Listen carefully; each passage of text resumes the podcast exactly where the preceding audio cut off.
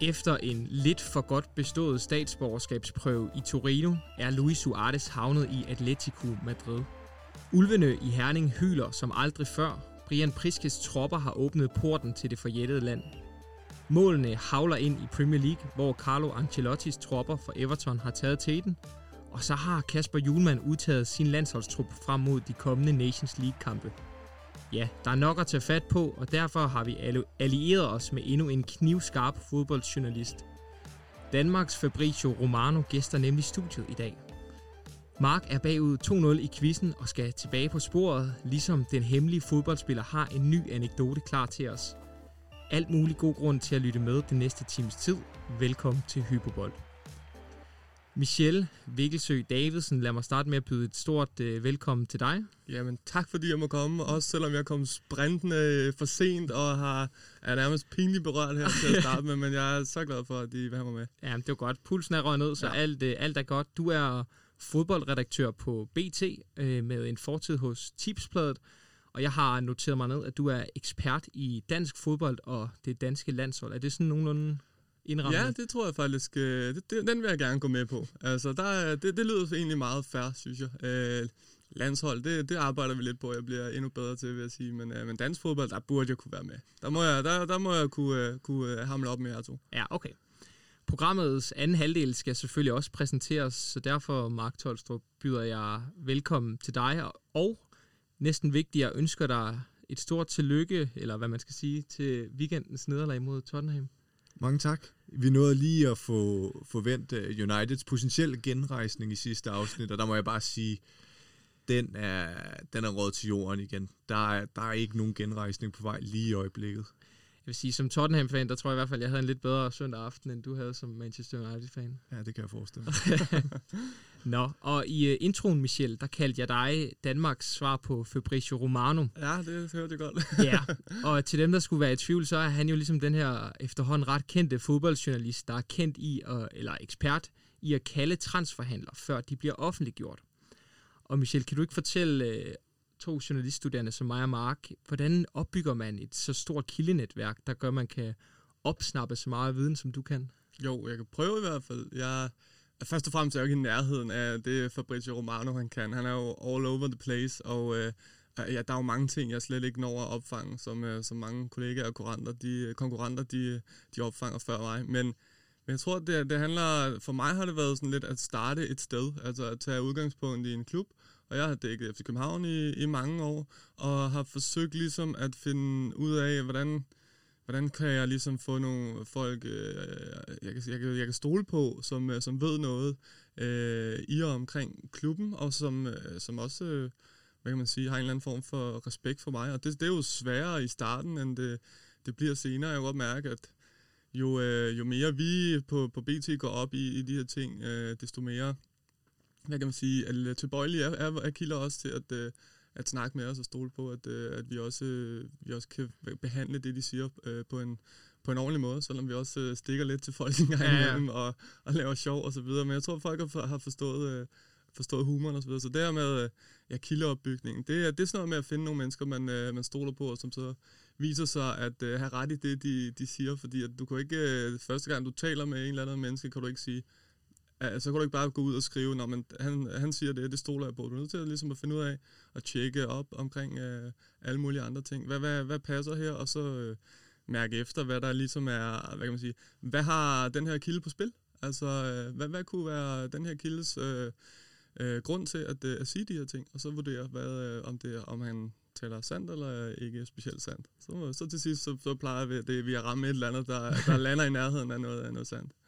Og nu må du have haft en lang arbejdsdag i går, da du var med sammen med BT og ja. ligesom dække den her transfer deadline dag. Hvad, sådan, hvad var nogle af højdepunkterne for dig i går? Jamen, øh, jamen, det er jo altid sådan lidt øh, det, man selv øh, ligger og, og arbejder med. så det er jo sådan noget, jeg synes hele den her højre saga, Kasper Højer på vej til Dynamo Zagreb, som også var afhængig af, at øh, Malte Amundsen skulle komme til AGF.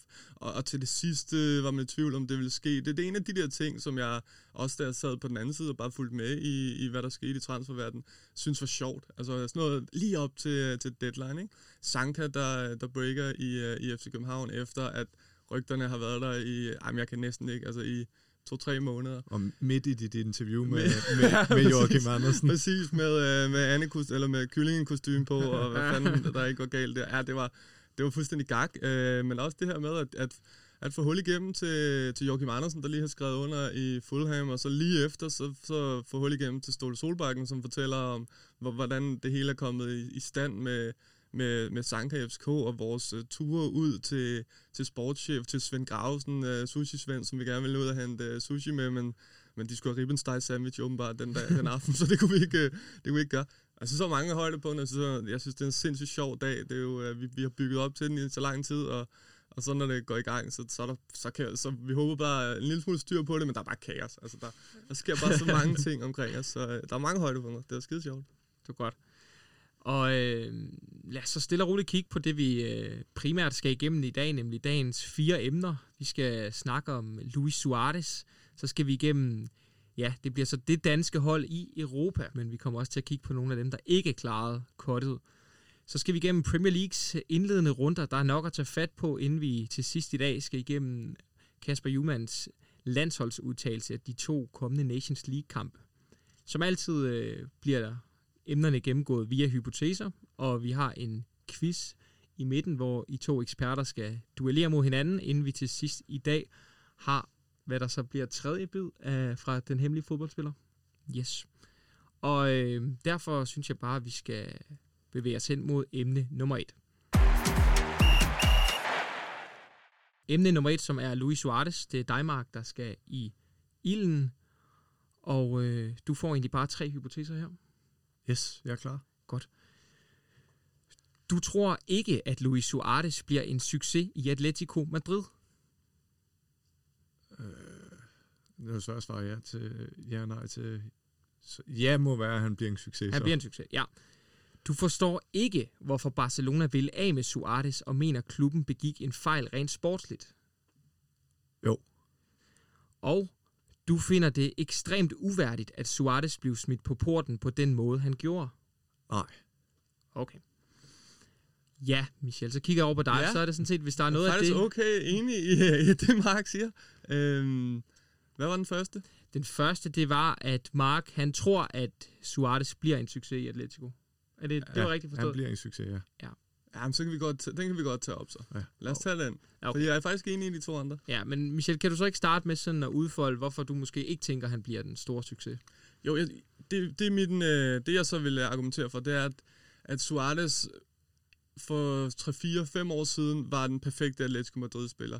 Øh, altså totalt øh, blodtørstig hele tiden på banen. Øh, perfekt, hvad kan man sige øh, perfekt, perfekt kloning af den her Diego Simeone på, øh, på, kant, øh, på, på sidelinjen, der jo gerne bare vil, vil råbe sine tropper frem. Men jeg synes også, at Atletico Madrid-forholdet har udviklet sig lidt siden dengang, hvor det bare var at øh, spise modstandere til, til morgenmad. Jeg synes, at, øh, at de har udviklet sig i, i spillestil, og har måske haft brug for en, en anden type angriber end, øh, end Luis Suarez. Men jeg synes jo, han er skide god, så derfor er det også svært at, at gå sindssygt hårdt på, øh, på Mark. Men, øh, men jeg tror også, at han, han er også kommet, han er også, nu ser vi, kommet op i alderen, ikke? 33 år, det er også ved at være der, ja. hvor at, øh, at Luis Suarez spidskompetence, der er jo nogle angriber, lad os se, Zlatan han bliver ved til, han, er, han snart er 40, ikke? fordi at hans spidskompetence er et andet sted.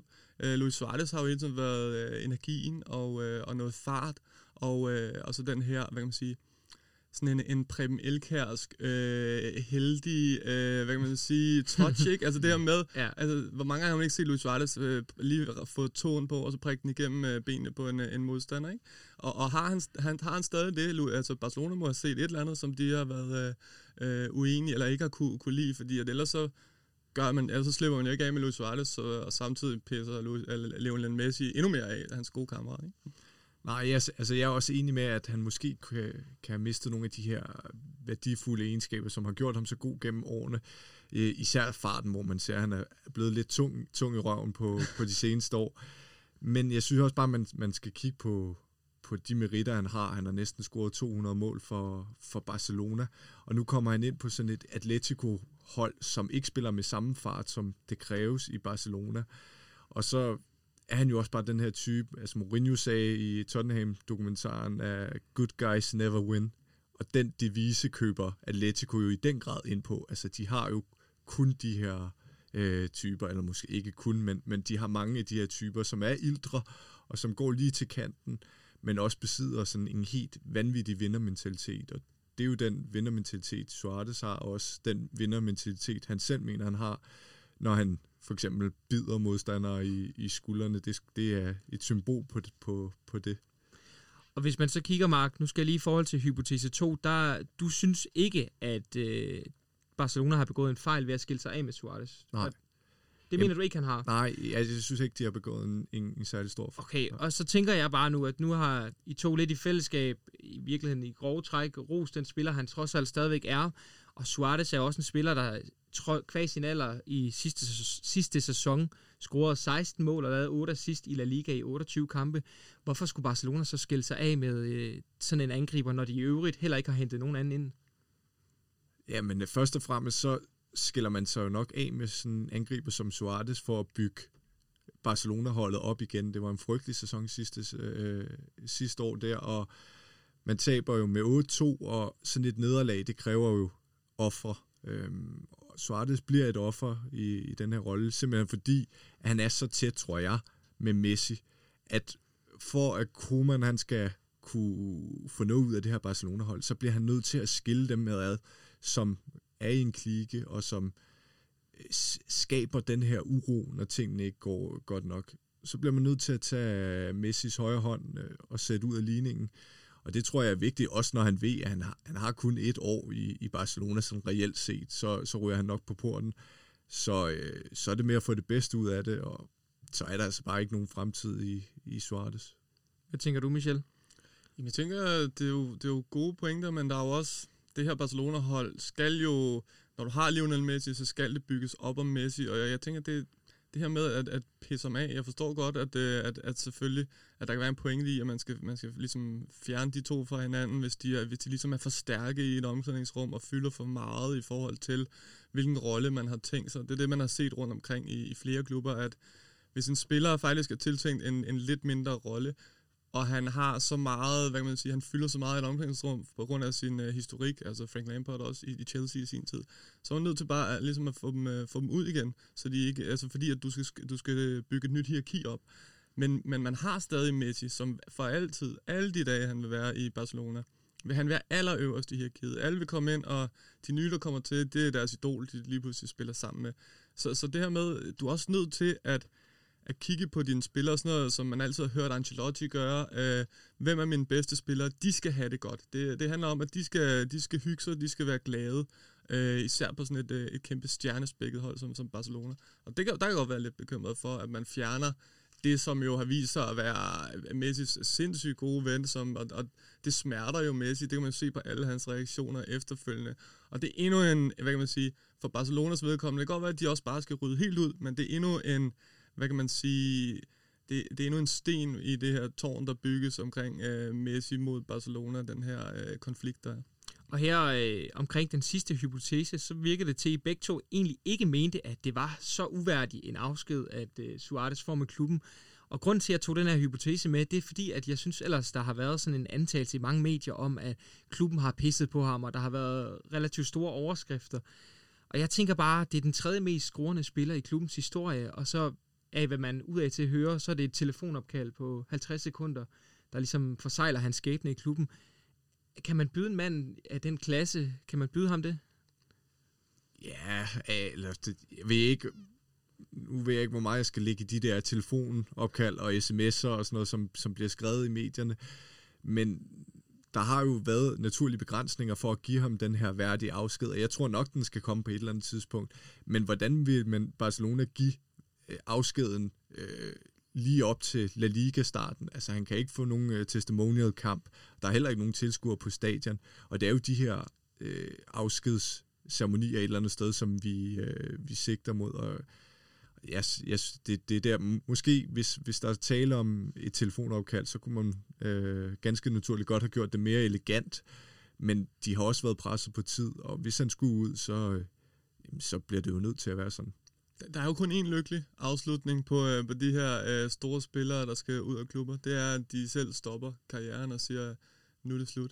Ellers så er det altid, altså så, så, så der er bare nogen, der skal træffe en beslutning for dem og sige, Øh, ikke mere, du er ikke god nok. Eller, altså, og derefter så, så er det så store egoer. Altså, de har jo været vant til at være de bedste. Lige pludselig får du at vide, jeg synes ikke, du er den bedste mere. Det, det er altså svært at vende sig til. Så jeg tror, ikke, jeg tror nærmest ikke, du kan, du kan få et, øh, et, et sindssygt godt farvel. Synes vi, at Steven Gerrards farvel i, i Liverpool var sådan sindssygt godt? Altså, det, det kunne også have været bedre. Altså, forstå mig ret, der, der findes ikke andet end dem, der, der stopper i klubben og... Øh, og, og, og er klar til at stoppe selv, og ligesom selv har truffet beslutningen. Rooney er også et eksempel. Rooney, det var jo heller ikke en, en stor afsked, han fik. Og at, altså, det er jo alligevel for, for så stor en legende også med Gerrard, så, så havde man forventet mere, men altså, det er jo, når, når de tager videre til andre klubber, så, så kan man ikke gøre det på, på samme måde. Nej, lad os øh, runde emnet Luis Suarez af med det, og i stedet lad os hoppe til emne nummer to. Emne nummer to handler om danske hold i Europa. Og Michel, det er dig, der skal have tre hypoteser. Gerne. De kommer her. Ud fra deres gruppe, så tror du, FC Midtjylland stadigvæk skal spille europæisk fodbold til foråret? Nej. Hvis du for to måneder siden blev fortalt, at FC Midtjylland blev det eneste danske hold i et europæisk gruppespil i år, men at de var kommet i Champions League, så havde du været tilfreds. Ja. Og du havde forventet noget mere af både Sønderjyske og AGF's indsats i denne sæsons Europa League. Det, det er sådan lidt blandet for de to, for der er to hold. Så hvad, hvad, hvad svarer jeg der? Jeg svarer ja, samlet set ja. Okay. Der er jeg, der er jeg rørende enig med Michel. Der, der er ikke rigtig nogen, jeg kan udsætte noget på. Okay.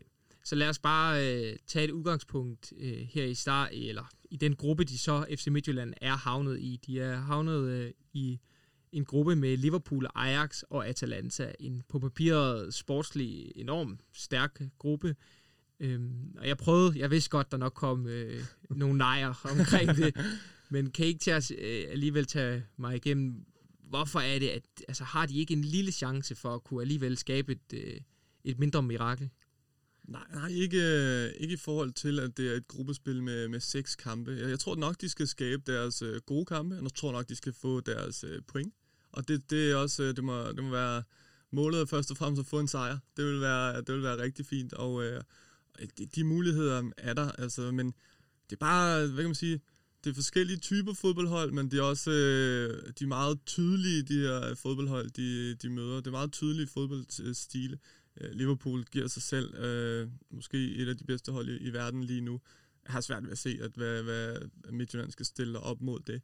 Øh, Atalanta, den måde, de spiller fodbold på, den her flydende måde, og, og hurtige spillere, og teknisk dygtige spillere, fordi det er også det, de, der er Midtjylland stadig, det er et øh, dynamisk hold, men det er stadig ikke, de er ikke lige så rappe på fødderne, som, øh, som det her Atalanta-hold er. Så er alle mulighederne, der er jo, hvad kan man sige, så er det Ajax, vi kigger på. Og, øh, og der skal de så håbe på, at der, hvad kan man sige, at de, at de kan finde nogle, øh, nogle huller ind, nogle, øh, nogle muligheder, nogle, øh, nogle svagheder på det her Ajax-hold. Det skal, jeg lige, det skal jeg bare sige med det samme. Det kender jeg ikke øh, så godt. Men, øh, men, men det, det, det er en tydelig stil, Ajax-holdet. Det er fodbold på en øh, helt speciel måde, og de kommer til at have bolden af Ajax. Så, så Midtjylland har selvfølgelig deres, øh, deres hvad kan man sige, øh, måder at, øh, at få mål på, og der skal de jo tilbage til øh, endnu større fokus på de dødbolde, som de var så gode til på et tidspunkt. Jamen, du siger det også, du siger det i starten selv, øh, Oliver, at sådan rent sportsligt, så er det jo faktisk en, en forfærdelig lodtrækning, øh, vi er vidne til. Det er en af de stærkeste grupper, som, som jeg ser det. Øhm, og jeg er enig med Michelle om, at det, det er jo egentlig kun Ajax, man kan rykke lidt på, fordi deres prominente navne som øh, Donny van der Beek og, og Wildman, og jeg ved ikke engang, hvor, hvor, hvor stor han, øh, betydning han har for det her Ajax-hold, de er gået ud kan man gøre noget her? Ja, det, det tror jeg jo faktisk ikke, man kan, og jeg vil også gerne sætte mange penge på, at, at, at de nok ikke går videre der. Øhm, men, men så får vi jo så nogle, nogle fede opgør, som, som jeg ser det. Og Midtjylland får chancen for at vise sig frem på, på den helt øh, store hylde, også fordi, at det er jo nogle store hold, man møder, så der er noget seerværdi i forhold til at, at trække et hold som Porto, som, som ikke er, er specielt spændende. Men øh, rent lodtrækningsmæssigt, hvis man ønskede sig videre arrangement, så, arrangement, så kunne det have været langt, langt bedre. Michel, du er selv lidt inde på, at øh, omkring Sønderjyske og AGF's indsatser. Ja. Øhm, jeg, det slog mig bare, at FCK er en historie for sig selv, dem skal vi nok komme ind på. Mm. Men der er ofte jo mere end FC Midtjylland og FCK, som får chancen for at starte i de her Ja. kvalrunder. Og jeg, da jeg kiggede det igennem, der tænkte jeg bare, jo, Sønderjyske ryger selvfølgelig ud til et på papiret langt dygtigt hold, men hvis vi så bare tager AGF, er det ikke utrolig ringe, Jo. at de ikke når længere, end de gør? Jo, præcis. Det er, så, det er virkelig ringe, og, øh, og, og mod et hold, som de burde have, burde have slået. De, de skal jo bare komme foran, og så... Øh, det, det, der er nærmest øh, der er to helt tydelige hvad man siger, forskelle på, øh, hvis du kigger altså, i hver sin ende af spektret. Midtjyllands måde at spille det her Europacup, Europacup kamp, nu lyder som min far, for er mega gammel, ikke? Europacup. øh, men de her Europakampe, og så, øh, og så AGF's. Midtjylland holder, hvad kan man sige, de har en gameplan, som de har aftalt. Vi, sådan her spiller vi også i det 80. minut, hvis vi er bagud 1-0. AGF, der er det som om det hele, det øh, det er fuldstændig smuldret, den måde, de vil spille fodbold på, lige så snart de kommer bagud. De har jo været det bedste hold, indtil de kommer bagud. Og så, øh, og så lige pludselig, så er det, nå, så skal vi til at, altså, så, skal vi, så er vi fabrilske, nu skal vi op og jage, hvordan gør vi det, nu skal vi spille på en anden måde. Så det var bare, de to var, var, var to, var den rigtige måde og den forkerte måde at spille, øh, spille Europa på. Har du et, som dansk fodboldekspert, har du så et eller andet indtryk af, hvor meget der bliver satset på det her for de her lidt mindre hold, som ikke på nogen måde budgetterer med europæisk gruppespil? Altså, bliver der investeret nok for de klubber her, som AGF og som Sønderjyske, eller er det bare en, en sidegevinst hver, hver kamp, de får?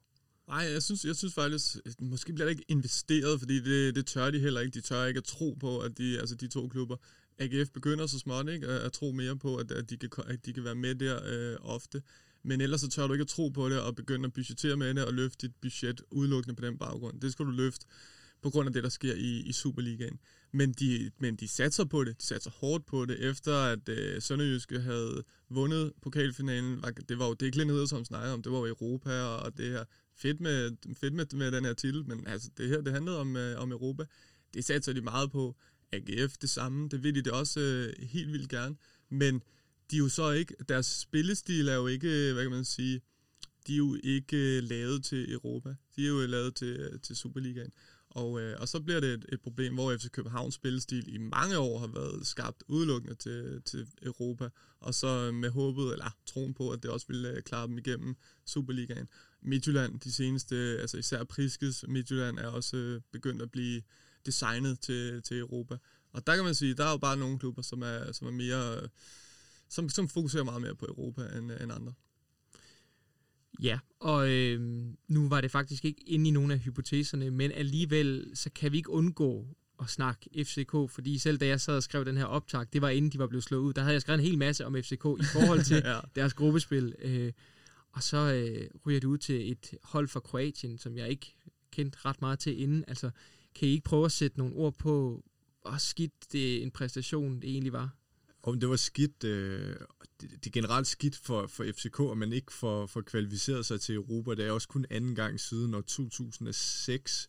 Øhm, og som, som Ståle Solbakken også var ude at sige, at det, det, er jo, det er jo det her renommé, FCK har i Europa. Det er så vigtigt for klubben og klubbens identitet. Og når man så ikke får kvalificeret sig, og ikke kvalificerer sig mod et, et kroatisk hold, som, som, øh, som i hvert fald du og jeg jo ikke kendt så meget til øh, på forhånd, så er det så er det tæt på en katastrofe. Også øh, med det en mente, at det går, som det går i Superligaen. Øhm, så det sætter selvfølgelig et, et ekstra pres på klubben. Øhm, og nu, nu redder de sådan lidt ære ved at, at, at hente spillere som, som Sanka i går, og så beviser, at de er klar til at, at, ligesom, at, at genvinde Superligaen. Men, men det er generelt rigtig skidt for klubben, at de ikke er, er ude i Europa. Det var så dårligt. Altså, lad mig bare sige det som at det var så dårligt, den kamp der. Altså, der er de seneste øh, 10-12 måneder, jeg har set er en del dårlige FCK-kampe. Øh, den og så den mod øh, Malmø, tror jeg er noget af de slemmeste. Horsens også. Øh, men den der kamp på i så vigtig et opgør, og øh, en kamp på hjemmebane, og du, du skal bare sættes, bare, men altså, du skal sættes op, som det Europahold, du nu engang er. Og du møder et hold, du, du sagtens kan slå, de var ikke gode. Altså, det, det, var, det var ekstremt ringe. Hvor, hvorfor gik det galt? Øh, fordi at FCK er i en, øh, en tilstand lige nu, hvor der ikke er nogen øh, grund selvtillid i holdet. Altså der er, lige så, der, der, det, der skal bare gå en lille ting galt, så mister holdet den, altså de kan godt komme ud og ligne et uh, selvtillidsfuldt hold, men, men meget skal ikke gå galt.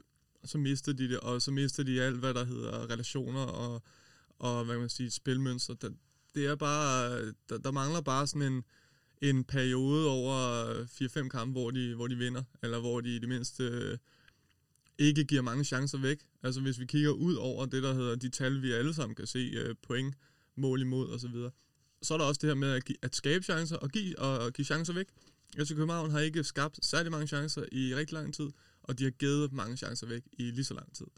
Og det er, det er sådan noget, som at det er sådan noget, som, som sætter sig i et hold, tror jeg, mere, øh, måske ikke mere, men, øh, men lige så meget, som, øh, som de her resultater gør. Så altså, de har ikke, de har ikke haft den her øh, tro på, at, at hvis vi bare følger gameplanen, så skal, det, så skal det nok gå, som de ellers altid har, har kørt med. Lad det være de sidste ord fra andet emne her, øhm, og i stedet lad os hoppe videre til dagens quiz. Dagens quiz er som altid en øh, gennemgang af dagens fire emner. Der er et spørgsmål til hver af dagens fire emner. Og Michelle, det er sådan, at du må vælge, om du vil vælge spørgsmål 1, og så få spørgsmål 4, eller om du må vælge nummer 2 og 3, hvis de giver mening, sådan ABBA-modelagtigt. Okay, så jeg, jeg får enten 1 og 4, eller 2 og 3? Ja. Okay. Og så må du vælge, hvad du vil. Og det må jeg nu? Ja. Inden, jeg får ikke spørgsmålet først. Nej. Og det havde ellers været fedt, ikke? Så tager jeg øh, 2 og 3, så regner jeg med, at du måske svarer forkert på det første, og så er der lidt mere ro i maven ja. herover. Ja, 2 og 3 tager jeg. Så er det dig, Mark. Sjældent, at det er dig, der får lov at Ja. ligge for. Og det er også øh, det er nogle svære sådan nogle emner lige at præcisere, men omvendt så skal jeg også på tavlen nu, ikke? Efter to nederlag i Ja, indledningen. det er den bedste chance, du har. Du, du spiller mod Rijeka, kan jeg godt fortælle. Jamen, øh, lad mig starte med Suarez. Okay. Dit spørgsmål, det kommer her. Hvilken af følgende danskere har spillet på klubhold med Luis Suarez? Er det Nikolaj Bøjlesen, Christian Eriksen, Lasse Schøne eller Christian Poulsen? Oh, Altså en af de fire spillere her, der har spillet kampe sammen med Luis Suarez. ja. Den er godt nok svær. Den er svær. Vil du kunne svare på den? Michelle? Nej, jeg vil svare på en af de fire. Okay. Oh, ja. Ja, ja, ja. Nikolaj Bøjlesen, Christian Eriksen. Lasse Schøne og Lasse Christian. Poulsen. Jeg er rimelig sikker på ikke at Christian Eriksen. Det er jo skidt, hvis det så er ham, øh, at det, det er den første, jeg udelukker. Nikolaj Bøjlesen, der har jeg heller ikke... Jeg føler, at jeg burde have hørt nogle anekdoter fra ham, hvis han havde spillet med ham. Øh, Og det var spillet med ham, du var ikke, ikke spillet med ham. Nej, altså hvilken af dem her har spillet med ham? Ja. Så der er en af dem, der har spillet kampe med ham. Lasse Schøne. Og det er jo hans... Han, han er jo den, jeg husker tydeligst, men spørgsmålet er, hvor lang tid han har været der, og Christian Poulsen er langt tilbage. Men den er også... Ja, ja, det bliver et skud i togen. Jeg siger Lasse Schøne. Jeg siger Christian Eriksen. Det er Christian Eriksen. Nej. De spillede sammen i to sæsoner helt tilbage, da han ikke var mere end 17-18 år gammel, Eriksen. Nå. Og det er også en svær en, fordi Bøjlesen debuterer i halvsæsonen efter Suarez er blevet solgt. Så, Ja. så det er lige op omkring. Ja, men Okay. øh, 0 point fra start, Ja. så har du... Så øh, fik- så fik du din ro ja, i Det var det, jeg drømte om, ja. så kan du vælge de næste to. Og hvad er det, jeg skal vælge? Ja, du skal vælge de kategorier, vi har været igennem i Mhm. dag. Og øh, det betyder, at du kan vælge omkring danske hold i Europa, Premier Leagues indledning, og så den her landsholdsudtalelse. Lad mig få landsholdsudtagelsen så. Den er også svær. Du skal fortælle, hvor mange mulige A-landsholdsdebutanter, der er i Kasper Julmans nuværende landsholdstrup. Fire. Er det et øh, endeligt bud? Ikke efter du øh, reagerede på den måde, så hvis jeg kan lave det om, så er det selvfølgelig ikke min endelige bud. Men jeg tænker, at når jeg har sagt fire, så må jeg hellere holde fast i fire. Det er forkert. Det er seks. Wow. Det er Andreas Skov Olsen, Philip Billing, Jonas Vind, Jesper Hansen, Christian Pedersen og Mathias Jensen. Det er rigtigt. Der er også to, Kom, der lige... hvornår kom Mathias Jensen til? Det er fuldstændig Ja, men både. Christian, øh, Christian Pedersen... Pedersen så jeg. Nå, Mathias Jensen kom med i stedet for Christian Nørgaard i går eller i Ja. forgårs. Ja. Ja. Så er det der, jeg simpelthen bliver snydt. Nå, Ja. jeg havde fire. Det var Ja. ja. rigtigt. Indtil der kom to mere. Ja. Så tager jeg den med de danske hold i, jeg tør ikke Premier League. Selvom jeg tror, du er stærk på Premier League, så tager jeg det, jeg selv tror, jeg måske kan. De sidste tre gange, hvor et dansk hold var repræsenteret i Champions League-gruppespillet, det var Nordsjælland i 12-13 sæsonen, FCK i 13-14 og FCK igen i 16-17. Du skal fortælle, hvor mange point det samlet set blev til for, i de tre gruppespil. Det er et nemt spørgsmål. Samlet set, Ja, og du har en margin på et point okay. i hver ende. Ja, FC Nordsjælland, det var ikke møg. Hvad vi... Åh, for de får et sindssygt heldigt point i hvert fald. Den, øh, det kan jeg da huske. Så har FC København øh, den ene sæson, går de ikke nærmest videre fra, øh, fra gruppen der. Det skal man vel have 10 point for. Og så plus 1, det er 11. Hvad var min marken? Et point. Ah, det var en lille marken. øh, så, og så siger jeg, hvad har de så fået? Øh, de taber jo sjældent på, på hjemmebane i de der 3, 6, 7 point måske. Mm, 17, 18, 19. Jeg siger sgu, jeg siger 20 point. Ja, og det er forkert. Ja. Det er 14. Okay. Og Nordsjælland, sgu- Nordsjælland fik kun et enkelt point. Ja, præcis. Og så fik øh, FCK 4 i 13-14 sæsonen, og så 9 i 16-17. Ah, så røg de videre på 9, eller hvad? Nej, Jeg siger et eller andet. gjort, Nå, det var, så- det De var den videre der med Leicester og Porto, ikke? Ja, men det var Ja, det er 16-17, der røg de videre som træer. Ja, Så ja vidt på jeg den husker. måde videre. Yes. Nå, Mark, Uff. Så ja, kan du... så er der Øh, lidt ro i maven her. Ej, nu tror jeg på dig. du skal fortælle, hvilke tre Premier League-klubber, der har scoret 12 mål i indeværende Premier League-sæson. Og jeg kan så også afsløre, at 12 er så de klubber, der har scoret flest mål. Du har fire bud til det. Og der er tre klubber, der har scoret Der er 12. tre... Jeps. Jamen, Everton må have scoret 12. De ligger nummer et. Ja. Oh. Aston Villa laver godt nok syv, ikke, forleden. Det bonger jo lidt ud, naturligt, men Det er tæt på 12. det er tæt på 12. de har også vundet de sidste to. Oh. Jamen, jeg siger... Jeg kan bare ikke huske, hvem de ellers mødte. Jeg siger Leicester. Leicester, de vandt også stort over City. Leicester, det er rigtigt. Så mangler du kun den sidste. Den sidste, og jeg har to bud til den. Ja. Okay. Okay, så står jeg mellem Aston Villa og Tottenham. Det må jo være en af dem. Du kan jo gætte på begge to, kan han ikke? Jo. Det kan du. Jeg siger Aston Villa først. De ligger øverst i tabellen. Det er forkert, Så må jeg sige Tottenham. men det er rigtigt. Yes. Sådan der. Så er du på tavlen, Mark Tolstrup.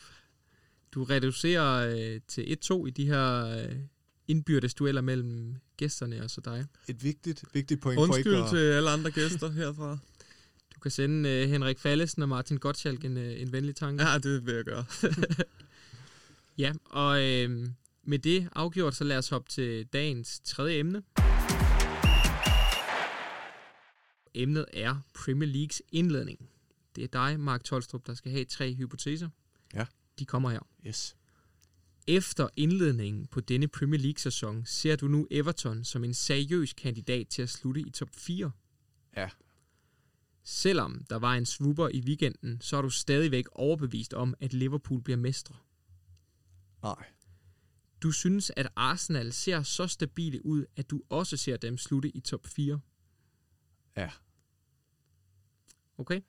Ja, der, der er faktisk mere uenig. Jeg, Ja. tr- jeg tror ikke, øh, at Everton de øh, ender i, i top 4. Ja, det, var det top 3 eller 4?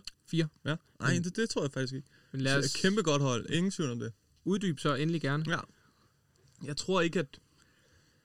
Vi når også på et tidspunkt til et punkt, hvor, at, øh, hvor, hvor der er nogle ting, der, der udligner sig. Der er nogle hold, der har spillet øh, lange sæsoner. Øh, nogle af de, de bedste hold i, i England spillet lange sæsoner. Der har, tror jeg, at Everton har haft en, en fordel i ikke? At, altså, at have en meget bedre preseason og, og komme godt i gang. Så tror jeg på et tidspunkt, at, øh, at når de her hold de ligesom øh, kommer til sig selv, så, så, vil det, så vil det sætte sig med mange af dem, mange af dem vi kender fra, fra toppen af, af Premier League. Men, øh, men det går også ondt på mig at sige, for jeg synes, det er fedt. Jeg synes, det er et kæmpe fedt projekt, som er Ancelotti er gang i. Øh, fede spillere, fede typer og, og alt det der. Jeg tror bare ikke, jeg tror ikke i den lange, øh, på den lange bane, at den, øh, den holder. Nej, det er nem, nemlig på den lange bane, at det, det skulle blive vanskeligt for, for Everton. Også fordi, at de ikke har på samme måde som, som Liverpool og, og City, og måske ikke engang Liverpool, men på de vigtige positioner, Richarlison, Calvert-Lewin, som er kommet, kommet i gang, ikke har i lang tid lignet en, en, en semi-dårlig angriber, men ja. nu, nu scorer han bare mål på samlebånd. Og der har de måske ikke samme bredde, hvis, hvis sådan nogle typer skulle gå ud. Rames Rodriguez er også rigtig, rigtig vigtig her i indledningen. Men omvendt så synes jeg også, at man kan se, efter at Ancelotti er kommet til, at han har ligesom fået vendt skuden, han har købt de rigtige spillere ind, øhm, og lige nu, der ser det altså forrygende stærkt ud. Jeg ved også, man, man kan meget på selvtillid. Øhm, Calvert-Lewin kan rigtig meget på selvtillid.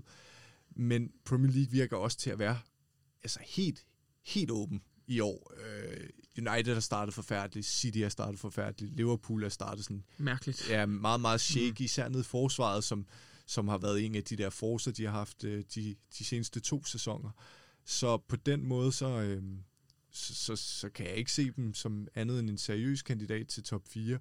Men, men det kan jo godt være, at noget af den her pus, den, den ryger i, i takt med, at vi kommer længere hen i sæsonen. Og så, så vil man naturligt dale øh, nogle, nogle positioner, men, men seriøs kandidat synes jeg nok, de er. Hvad med Michel Arsenal, som godt nok taber til Liverpool, men som ellers har modsat stort set rækkens 19 andre hold, har virket sådan nogenlunde stabile. Hvad tænker du om, om dem for den kommende sæson? Jo, men det er jo sådan, øh, hvad kan man sige, et, et klassisk øh, koncepthold, hvor at det er konceptet først, spillerne dernæst. At det, at, at det er jo et... Øh, altså, nu, nu er det selvfølgelig en lille smule disrespektfuldt, men det er jo ikke et navnkundigt hold. Det er jo ikke, øh, du sidder jo ikke som, som, som mig, som ikke følger, kan, kan følge intens med i alt, og slikker mig munden over øh, de 11, der starter for, for Arsenal. Altså, det, det gør jeg jo på ingen måde. Men Arteta har jo, er jo kommet med den her stil, som han ligesom har forfinet under øh, Pep Guardiola, og, og taget den med til Arsenal og sagt, den her, den, den kører vi bare med. Og, øh, og så er det øh, sådan nogle ting, sådan noget konceptfodbold, det, det har det bare med at fungere. Altså det har det bare med at, at, at fungere øh, rundt omkring, når en træner stoler meget på øh, den type fodbold, han vil spille, og så derefter handler spillere efter det, og ikke så meget den anden vej rundt. Altså, jeg, jeg har altid været stor fan af, af de trænere, der siger, jeg vil spille fodbold på den her måde, og der skal jeg bruge de her spillere frem for, hvad har jeg til rådighed? Nå, okay, men så er jeg er pragmatiker, Nå, men så øh, sparker vi lidt, så laver vi lidt. Altså, jeg vil sgu gerne have, lad mig se et, øh, et, en klar måde at spille fodbold på. Det har jeg til, så derfor, øh, hvad kan man sige, den del er på plads, men nu tror jeg, ligesom man så den måde, at øh, Klopp han byggede Liverpool op på, at, øh, at han startede også med, med konceptet. Det var ret klart et helt andet koncept, end øh, øh, i hvert fald dengang, da han startede, end, øh, end Arteta har gang i, i, øh, i Arsenal. Men så købte han de her spillere. Købte de rigtige spillere på de rigtige positioner. Og hen over en øh, få øh, transfervinduer, så gjorde han dem til et, et kæmpe hold. Og det tror jeg er det næste step for, for Arsenal. Jeg synes også, det, det er tydeligt at se, at det er jo ikke det samme fodboldhold, som, som vi har i City. Fordi at han har også kigget på sin spillertrup, og så har han vurderet, okay, jeg har Xhaka inde på midten, øh, jeg har jeg El Nenje øh, inde på midten. Altså, det er jo ikke de samme typer, som City havde. Så mm. derfor så bliver han jo også nødt til at spille sådan en smule mere defensivt, øh, men stadig være sindssygt stærk i den her possession, og det synes jeg er, at det, man virkelig bider mærke i, at, at spillerne bare rammer hinanden i, i deres afleveringer. Også sådan nogle, øh, sådan nogle øh, spillere, som vi ikke så være særlig gode. Og så har de jo kunne, kunne hente ind, ind som øh, har med Thomas Partey i går, øh, sindssygt vigtig på, på den defensive del af midtbanen. Så jeg tror, at altså, jeg synes ikke, man skal regne dem helt op i toppen af Premier League, men de har jo bare været stabile, og de vandt jo så også i koppen over Liverpool, øh, og tog en lille revanche der. Så det, det, har set, det, det har set godt ud, og kan de holde den her kontinuitet, så, øh, så kan de også blande sig, når tophold øh, øh, taber på, på stribe i den anden ende. Ikke? Så det, det tror jeg er vigtigt. Nu er vi øh, specielt også du, Mark, inde på, at det har jo været sådan en helt øh, vild indledning på Premier League med masser af mål, og det ene øh, resultat, der overrasker det andet. Øhm, og alle seks, de her klassiske top 6 hold, de har allerede nu smidt minimum tre point i de første fire runder, og størstedelen af dem har da allerede smidt, smidt mere. Altså, er det en tilfældighed, eller, eller kan man finde en eller anden form for årsag til det? Jeg tror, den årsagen skal nok også findes i, at øh, den her corona har jo haft, eller corona har haft sin påvirkning også i forhold til opstarten. Øhm, der har ikke været tid til særlig meget ferie, der har ikke været tid til særlig, altså en, en preseason. United har for eksempel haft øh, en, en træningskamp, inden de begyndte Premier League igen. Ellers så var det direkte fra Mykonos til, øh, til fodboldbanen Men en god igen. tur på Mykonos, ikke? Ja. og, og det, er, det har helt sikkert haft sin, sin indvirkning på de her hold, som er nået langt i de europæiske turneringer. Øhm, du kan også se City, det, altså, der skal virkelig bankes noget rust af. Øhm, og så har de altså også bare været, været skadet. Du har Liverpool med Thiago har fået øh, corona. Mané har fået corona. I City har de ikke nogen nier. Der spiller de med Sterling lige pt. Og selvom han er en dygtig fodboldspiller, så, så er han altså bedst ude på, på kanten. Så øh, nogle af de her ting har, har helt sikkert spillet en rolle. Altså det her med fansene. Jeg tror altså i forhold til de her high scoring games, som vi ser, der tror jeg at fansene har en, øh, en indflydelse. At, øh, at det bliver tættere på en træningskamp, end det, end det egentlig gør på en uh, turneringskamp. Alle ved, at hvad der er på spil, når de kommer ind. Det er ikke så meget det.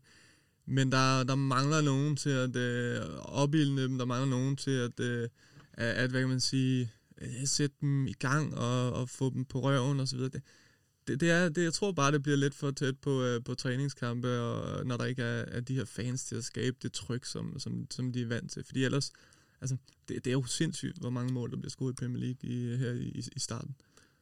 Øh, her til sidst i emnet, lige omkring Liverpool, øh, fu- fuldstændig vanvittige svipser, de får, får lavet sig der, øh, helt øh, surrealistisk nærmest.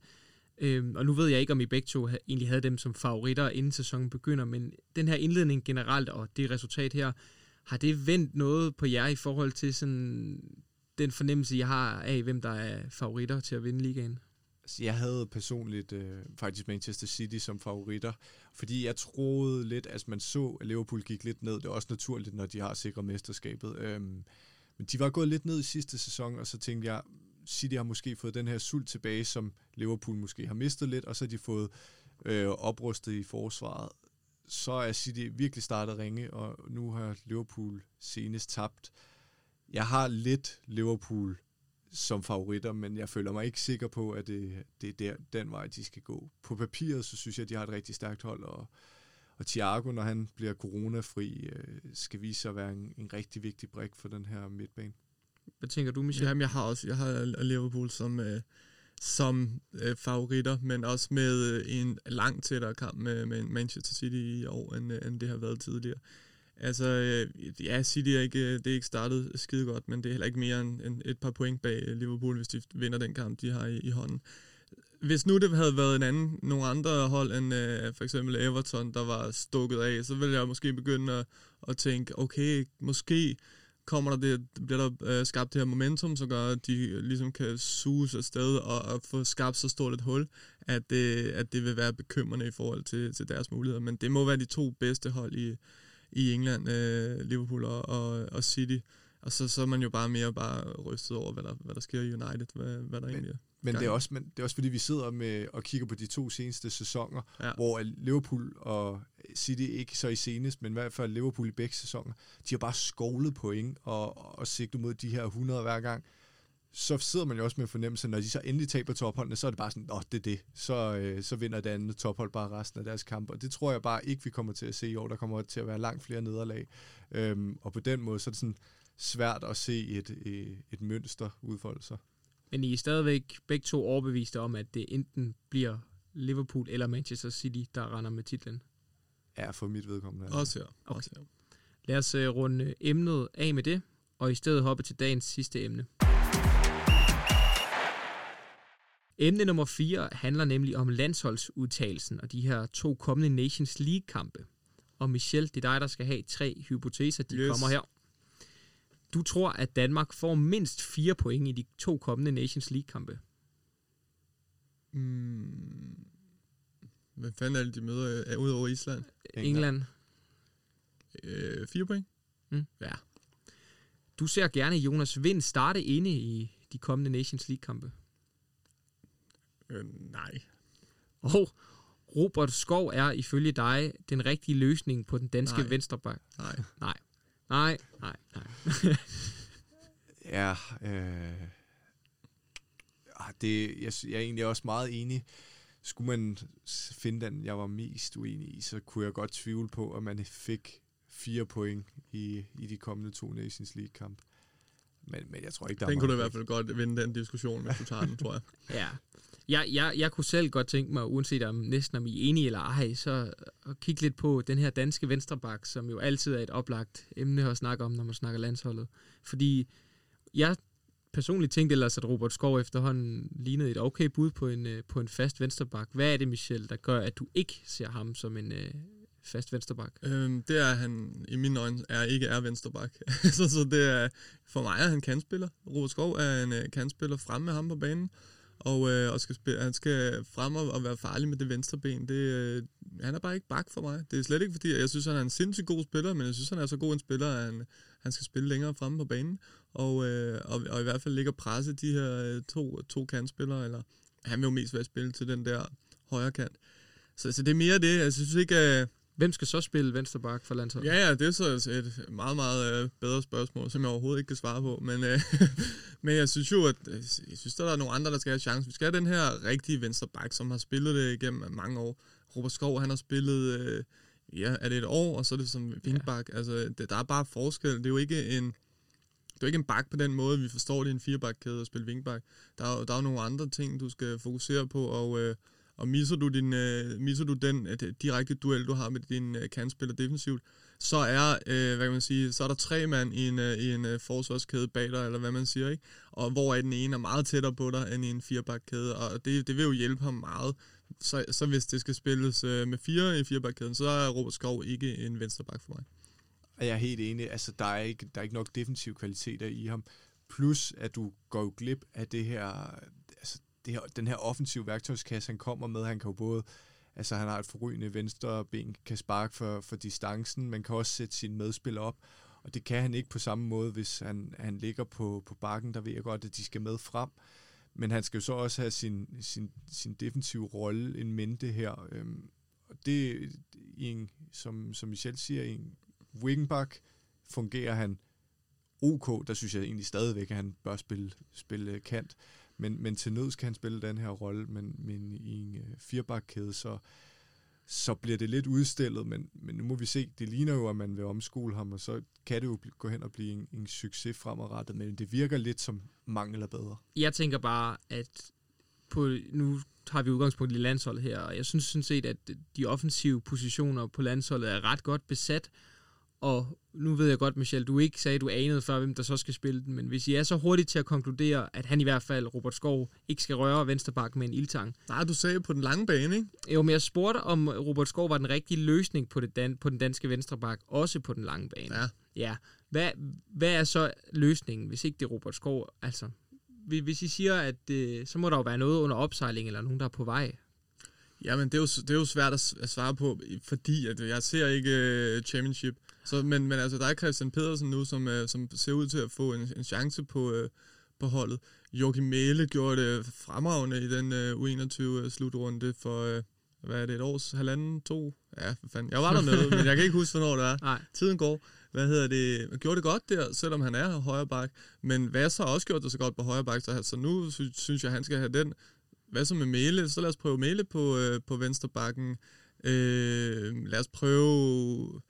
Jeg synes jo også, Kasper Højer har gjort det så godt, at han godt kunne få, øh, få chancen på, øh, på landsholdet. Jeg synes, der er venstrebenet øh, venstre bak, som... Øh, altså, jeg ved godt, at Joachim Mæle ikke er venstrebenet. Men, øh, men han kunne så være en, et alternativ. Jeg synes bare ikke, at ikke på den lange bane, der er, men der er Joachim Mæle så he, overhovedet heller ikke øh, den rigtige løsning for mig. Men på den lange bane er, er Robert Skov det ikke. Jeg kunne godt have min tvivl ved, om man om Julemand overhovedet vil, vil prøve at satse på Mæle over på, på venstrebanken, også fordi han har et højre ben, så kunne du lige så godt køre Jens Stryger, han kender jo den rolle. Ja, præcis. Øhm, om, ja, det bliver spændende at se ham her, Christian Pedersen. For mig var det sådan lidt en, en, en kanin op at have den. Det har jeg så fået læst mig frem til, at det, det var det ikke for mange andre. Der, det, skulle under, det skulle have været under opsejling også, da, da Åke han var, var landstræner, men, men nu kan han blive prøvet af. Og så var det der med Kasper Højer, der tror jeg også, at vi, det er det, jeg tror, Julemand undskyldte det lidt med, at han ikke er helt på højkant efter sin øh, blindtarmsoperation. Lidt mærkelig øh, undskyldning, men ja. Ikke, altså, det er jo mærkeligt. Altså, han har både haft preseason og, øh, og spillet øh, flere kampe med AGF siden, så, Ja. men, så det er lidt spo- en spøjs øh, forklaring, men det var det hans forklaring. Det er. Og jeg tænker også bare, når man kommer med sådan en forklaring, så sætter han sig jo også lidt selv under pres, fordi okay, så der går nok ikke et år, før han er på højkant. Så må det jo være næste landsholdssamling, at han skal udtages. Og så, øh, så bliver han en kandidat til at kunne, kunne overtage den her venstreback, hvis Robert Skov fortsætter, hvor det, altså, det har jo ikke været, det har jo ikke været godt, de her øh, to første øh, Nation League-kampe, så, så, så det er nok den, den her kandidat. Og så er der Risa Dumisi, som lurer lidt ude i, i, i det fjerne, ikke? Jo, han skal der, så, men der er bare så langt, ikke? For jo, han, han skal, skal først spille lige ind på, på landshold, og så skal han overtage den, men, men det kunne måske være, være en, øh, en kandidat sådan i, i fremtiden.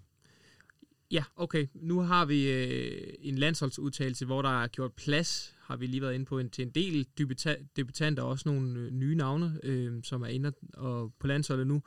Nu er der godt nok en træningskamp i morgen mod Fær, nej, Færøerne. Færøerne, hvor det selvfølgelig kan give mening at give nogle af dem her spilletid. Men jeg har lidt svært ved at vurdere øh, de kampe, der kommer i Nations League. Hvor meget tror I, Kasper Julemand stiller i stærkeste for at vinde, og hvor meget stiller han for at teste nogle spillere af frem mod en kvalifikation? Altså sådan, Nations League er jo trods alt ikke en kvalifikation, så det er vel stadigvæk et sted, hvor man har mulighed for at teste nogle ting af. Jeg synes, det de svar, han har givet os indtil videre, Kasper Julemand, er, at han stiller med, med de bedste spillere hver gang. Allerede fra første kamp. Jeg troede, at han ville, øh, han ville eksperimentere mere. Jeg havde også troet, at han ville øh, skifte lidt mere ud, men han er, han er gået øh, benhårdt efter at, at vinde. Det er vigtigt for ham at, øh, at signalere til alle, at han er her for at vinde. Han, han hader, at han har et ry for at være en, spin, en træner, der, der gerne vil spille god fodbold. Fordi hans ører åbenbart, hver gang, at øh, hvis jeg har, så har sagt det til ham, eller sådan noget, at at jeg synes jo, han er, ikke er den her pragmatiske træner. Sådan. Så bliver han stik, det stikker helt af for ham. Han kan næsten ikke uh, holde ud og høre det, vel? Og så prøver jeg at forklare ham, hvad det er, jeg mener, og så siger han, okay, så kan han måske godt acceptere det. Det er så vigtigt for ham at signalere, at han gerne vil vinde fodboldkampe, og det er vigtigt for ham at vinde, for at han uh, vil være en vindende fodboldtræner. Så, så han kommer til at stille med det, det absolut bedste hold i de to Nations League-kampe. Den der mod Færøerne, man ikke, der kan han da stille med Jonas Løsel på højre baks. Det er jo lige meget. Altså, jeg ved ikke, hvorfor der skal, den skal spilles. Det er Nej. underligt. Nej, jeg tror også, det generelt vi ser, det er, at vi, jeg tror, vi kommer også, jeg synes personligt i hvert fald, at vi ser flere indikationer på, hvor han vil hen. Men det er jo klart, at når han har landsholdet i den periode, han har, korte periode, han har, så kan han jo ikke bare gå øh, fra den ene dag til den anden, ændre spillestilen, rydde fuldstændig ud i truppen. Så det bliver jo øh, altså små bidder hver gang. Nu ser vi Andreas Skov Olsen komme ind. Ikke? På papiret har han jo reelt set ikke rigtig meritterne har været bænkspiller, nu snakker vi om om i sidste, sidste udsendelse, han har, siddet på bænken i Italien øh, hele sidste sæson, og nu har han fået så I kom ind og fik en, en start her i, i opstarten og scorede et mål, og ligesom føles, at nu, nu var han klar. Øh, men det er jo en af de her Nordsjælland-drenge, en, en af hans sønner for, for den tid, som kommer ind og får chancen, og det synes jeg er sådan en klar indikation af, hvor han vil hen.